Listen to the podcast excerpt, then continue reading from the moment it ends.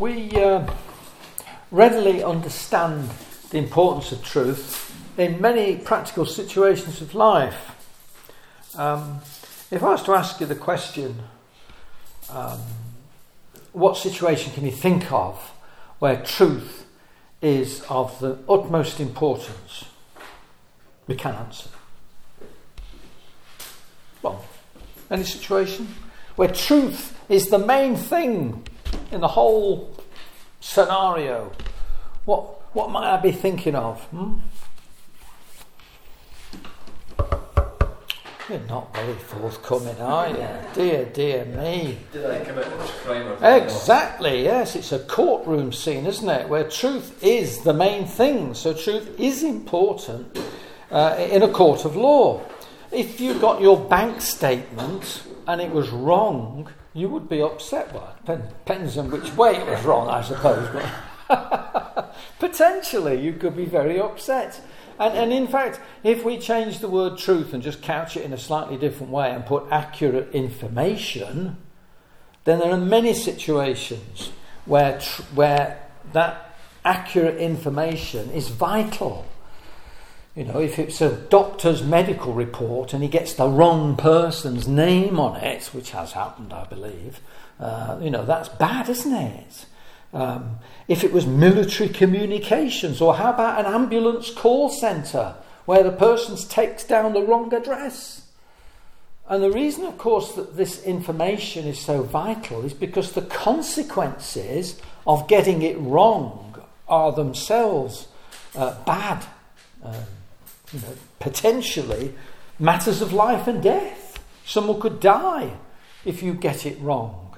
Um, now, Jesus says something very similar to this. If you come to, if you open your Bibles at John chapter 17, we're not thinking of practical situations about money and medics, uh, medical things now. We're talking about things to do with God, things to do with the big questions of life if you like, matters of life and death, uh, because that's what we believe um, the Bible talks about things to do with life and death. There's serious issues. Uh, John 17 and verse 3, just that single verse, Jesus says, This is life eternal, that they might know thee, the only true God, and Jesus Christ, whom thou hast sent. So, getting to know God and His Son, the Lord Jesus Christ, is what we need to do if we want eternal life. So, it is a matter of life and death. What's going to happen to us when we die? Is that going to be the end? The Bible says it doesn't need to be the end, there can be life forever. But it involves knowing God and knowing Jesus. And if you look carefully at the verse, it says that God is the only and the true God which implies that there are other gods around or other ideas about God. So, straight away, then, we see that truth matters when it comes to God and it comes to the Lord Jesus Christ. When it comes to religion, if you like, it's interesting that, that in our modern day people treat religion completely different to other aspects of life. You know, we understand the courtroom, we understand the ambulance centre and the bank and all those things, where truth and proper information matters. But somehow, when it comes to religion, it seems that it's sort of different now and that it doesn't really matter. And you can actually dream up your own religion. You can have whatever religion you wish, something that you fancy, something that sort of best fits you. And you think, but isn't religion about these big questions of life? Therefore, isn't it important that we do know the truth? What is the truth about life after death? Uh, and, and, such like. Of course, it's important. Uh, but we live in a bit of a mad world uh, in that way. Jesus frequently said, did he not? Truly, truly. In our old version, it says verily, verily, but it means truly, truly, I say unto you. Somebody mentioned it earlier on. Uh, he says, This is true. This is a true statement. Or he might say, of a truth. That's another frequent one in the Gospels. Um, now, if it's not true, then You could say it's false, or you could say it's a lie, because that's what a lie is. A lie is something which isn't true. Now, the first lie in the Bible is actually right there back in the book of Genesis, um, where the serpent said to Eve, the first woman, uh, about the tree, about the fruit which she wasn't supposed to eat. He said, or she said, God has said that if we take that fruit, we'll die. And the serpent said, No, no, no, no, no. You won't really. You won't really die. God says that, but he doesn't mean it. So straight away, we have truth and we have error uh, there. And there were terrible consequences from that first lie, weren't they? So getting truth right is important. Um, Eve and Adam and Eve brought death into the world and with dreadful consequences because they believed a lie. So we need to know what the truth is. Come back to um, chapter 16 uh, of John's Gospel. Just to emphasize some of Jesus' words again. John 16, verse 13. This is talking about the Holy Spirit power that he was going to send to his disciples after he'd gone to heaven. He says, When the Spirit of truth is come, he will guide you into all truth. So again, Jesus showing the importance of truth. Um, Jesus himself said, I am the way, the truth, and the life. So he himself said, if you're interested in truth, you must come to me, you must listen to me. And in fact, Christianity is interesting this that um, religion is not something that we make up um, as a sort of panacea, as sort of um, something which makes us feel good when we're down, as though you might have some sort of tonic. Um, it's, I mean, it does do that, but it's far more than that because Christianity, particularly, is based on historical fact. It stands and it falls by the fact of whether it is true or not. Did Jesus exist? Was he actually put to death under the Romans by Pontius Pilate in BC, BC, AD 30 or whatever the exact date was? Um, obviously, there's some debate. You know, did that actually happen? Did he rise from the dead?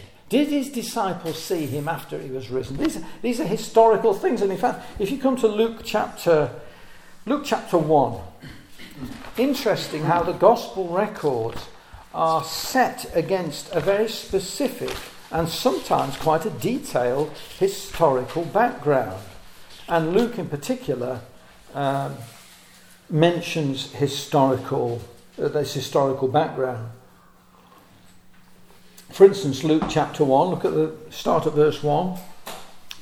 He says, For as much as many have taken in hand to set forth in order a declaration of those things which are most surely believed amongst us, even as they delivered them unto us, which from the beginning were eyewitnesses and ministers of the word, right? Back to our courtroom bit here, aren't we? Eyewitnesses, right? Truth matters. Verse 3 It seemed good to me also, having had perfect understanding of all things from the very first, to write unto thee in order, most excellent Theophilus, that thou mightest know the certainty of those things wherein thou hast been instructed. So the whole thing is couched in the idea of truth, of certainty. These things really happened. Right? We've not made this up.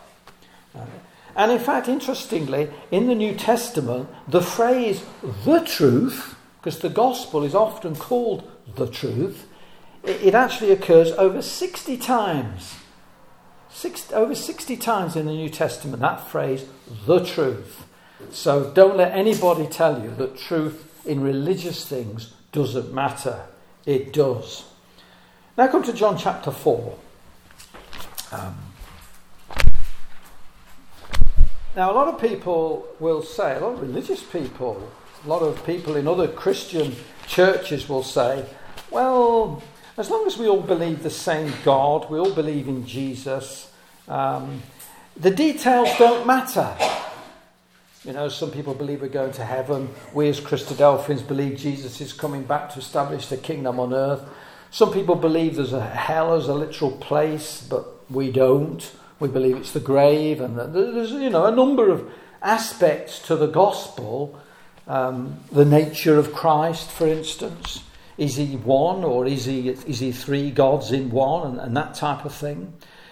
And a lot of people will say it doesn't really matter exactly what you believe, as long as you're a good Christian, by which they normally mean you're a good living person, right? Then that's all God. As long as you're a sincere, good living person, then that's enough. Well, I don't think that's what Jesus taught. That's not, isn't what the Bible teaches. It does matter what we believe. Uh, now, in this passage here in John chapter 4, Jesus meets a woman who is a woman who is, um, she's a Samaritan. Now, the Samaritans were not Jews, they were a mixture of folk who'd been brought into uh, Israel, the area of Israel, ooh, about 600 BC, and had settled there from places like Assyria uh, and Babylonia, and had been brought in. I won't go into the, the reasons for that. And they'd taken on a lot of the religion of the Jews, uh, and in fact believed in the God of Israel. They believed in the first five books, often called the books of Moses, the Jews call it the Torah, uh, and they believed that. Um, they had their own system of sacrifices. They had their own temple on a place called Mount Gerizim. Um, they lived in the area of Samaria, originally at any rate, and that's how they got the name Samaritans. So they, they had a sort of, they were sort of half Jews, if you know what I mean. Um, and the, the Jews, the real Jews, despised them and hated them, and Jesus makes use of the Samaritans in his teaching. Well, this woman is a Samaritan, and he meets her um, in Samaria uh, at a well and gets into conversation with her. Now, it's quite interesting this because he has a discussion with her about truth. He has a discussion about who he is, in particular, that he is the Jewish Messiah, which he's very interested in. And he has a bit of a discussion about her personal life, and she's very interested in that. Um, so I just want to pick out one thing that he does say to her, and it's in verse 20 to 20, uh, 20 to 24. Now, the Jews and the Samaritans disagreed. Basically, the position was this the Samaritan says, We've got our temple, it's in Samaria, we've got our own system, we've got our own beliefs, and we're happy with them, and we think we're right. And the Jews said, No, you're not. We've got the proper temple, that's in Jerusalem. We don't just believe the five books of Moses, we believe all the Old Testament and the prophets. We're right. And, and you lot are, it's a counterfeit system. It's not, it's not true. Now, you might have thought that Jesus would have said to her, Well, don't worry, it's okay. You know, we all, we're all believing in the same God in the end of the day. You know, everything's fine. You know, I'm not going to fall out with you about this. But he doesn't say that. What does he say? Verse 20 this is, this is where the woman starts to pick a bit of an argument with him. She says, Our fathers worshipped in this mountain, that's Mount Gerizim, and ye say that in Jerusalem is the place where men ought to worship. Now look at what Jesus says. He says, Woman, believe me, the hour cometh when ye shall neither in this mountain nor yet at Jerusalem worship the Father. And basically, he's saying, it's not important where you worship God, whether it's Gerizim or Jerusalem, and very soon it will not matter anyway. And what he meant by that was that the, both temples were soon going to be destroyed anyway. So he says, don't worry about where, that's not important. But then he says, verse 22, he says, Ye worship you know not what.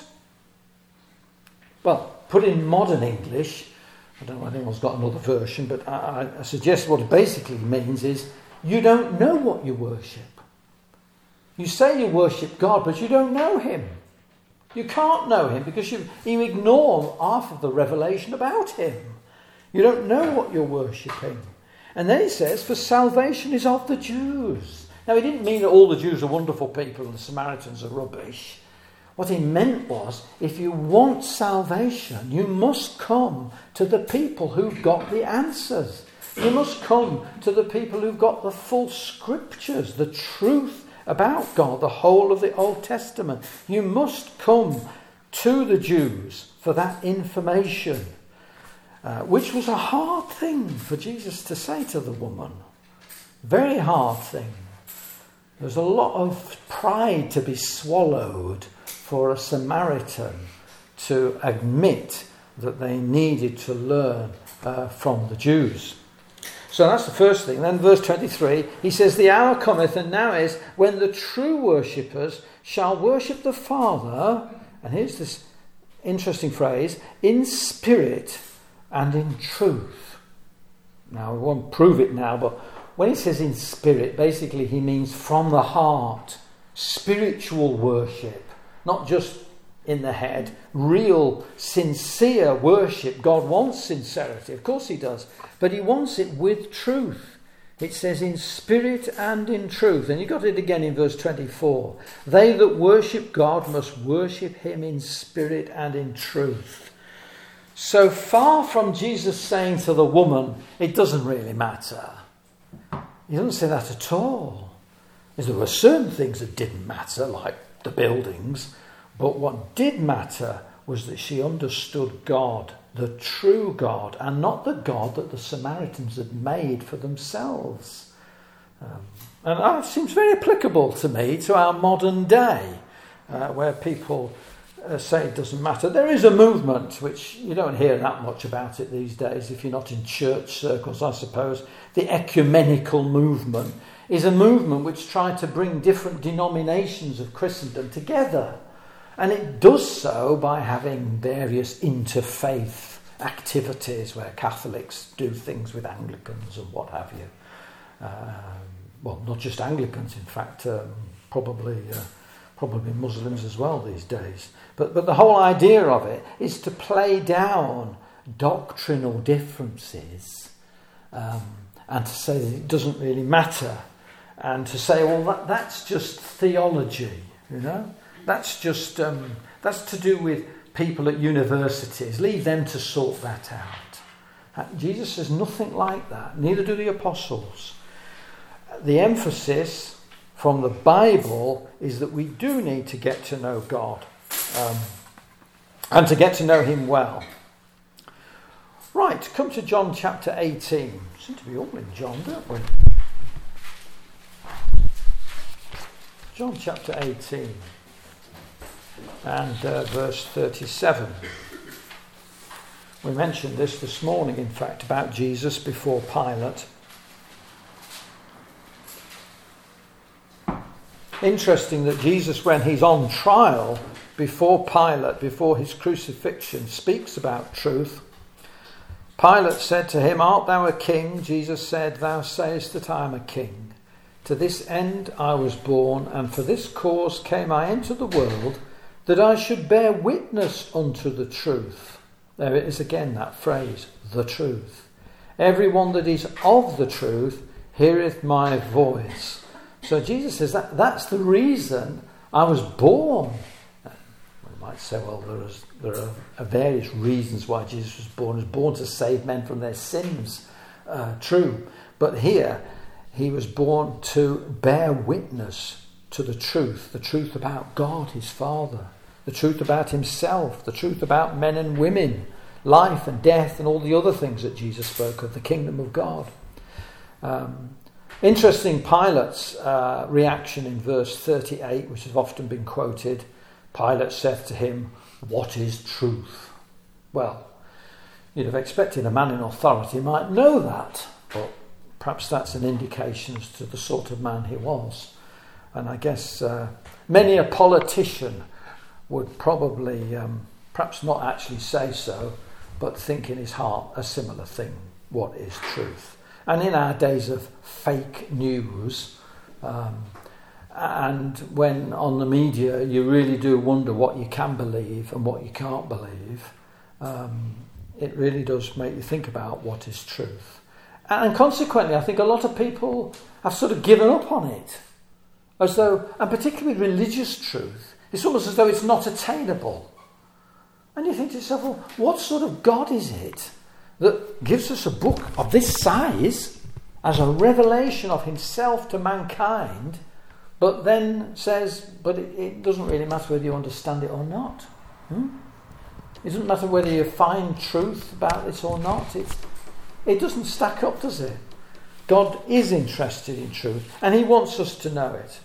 Um, those who claim to have religious truth, and this is becoming a very relevant thing now um, in our society, those who claim to have religious truth, like the Christadelphians in particular, are told that they are arrogant for suggesting such a thing, um, intolerant because they say that if, if there is such a thing as truth, then there must be such a thing as error. And to suggest that other people are, are, are teaching error, that's intolerant. Um, and, well, yeah, we're basically um, stigmatized, I suppose you'd call it today.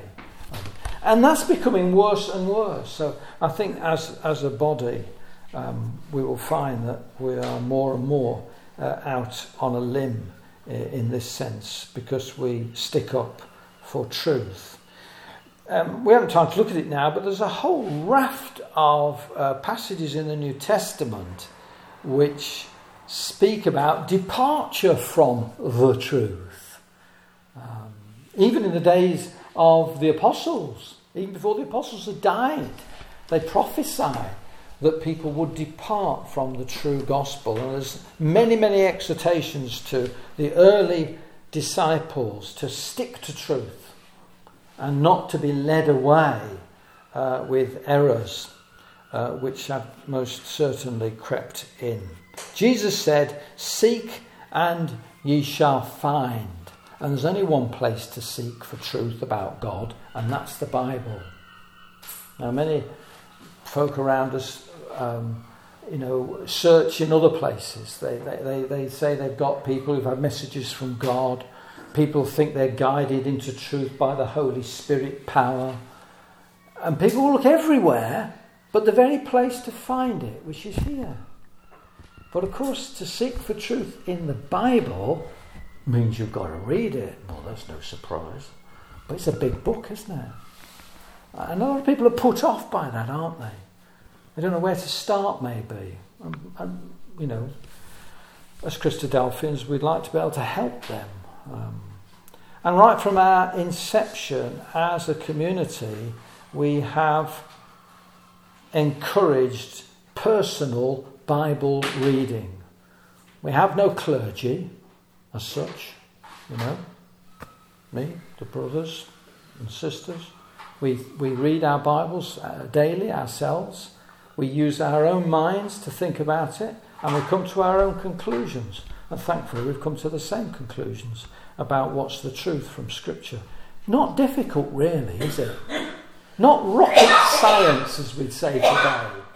And yet, um, so few people um, will do that.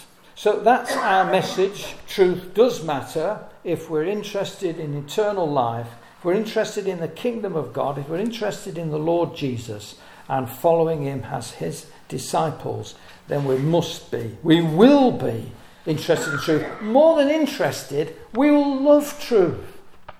It is something to love. Uh, it's, it's a precious thing.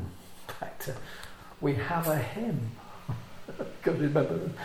What is it? Truth, how sacred is the treasure. That's it. Teach us, Lord, it's worth to know. I'll be getting told off later for preaching from the hymn book. but it does say things quite nicely sometimes, doesn't it? Succinctly, yes. Truth matters, and if we want to know it, we must read our Bibles to find it.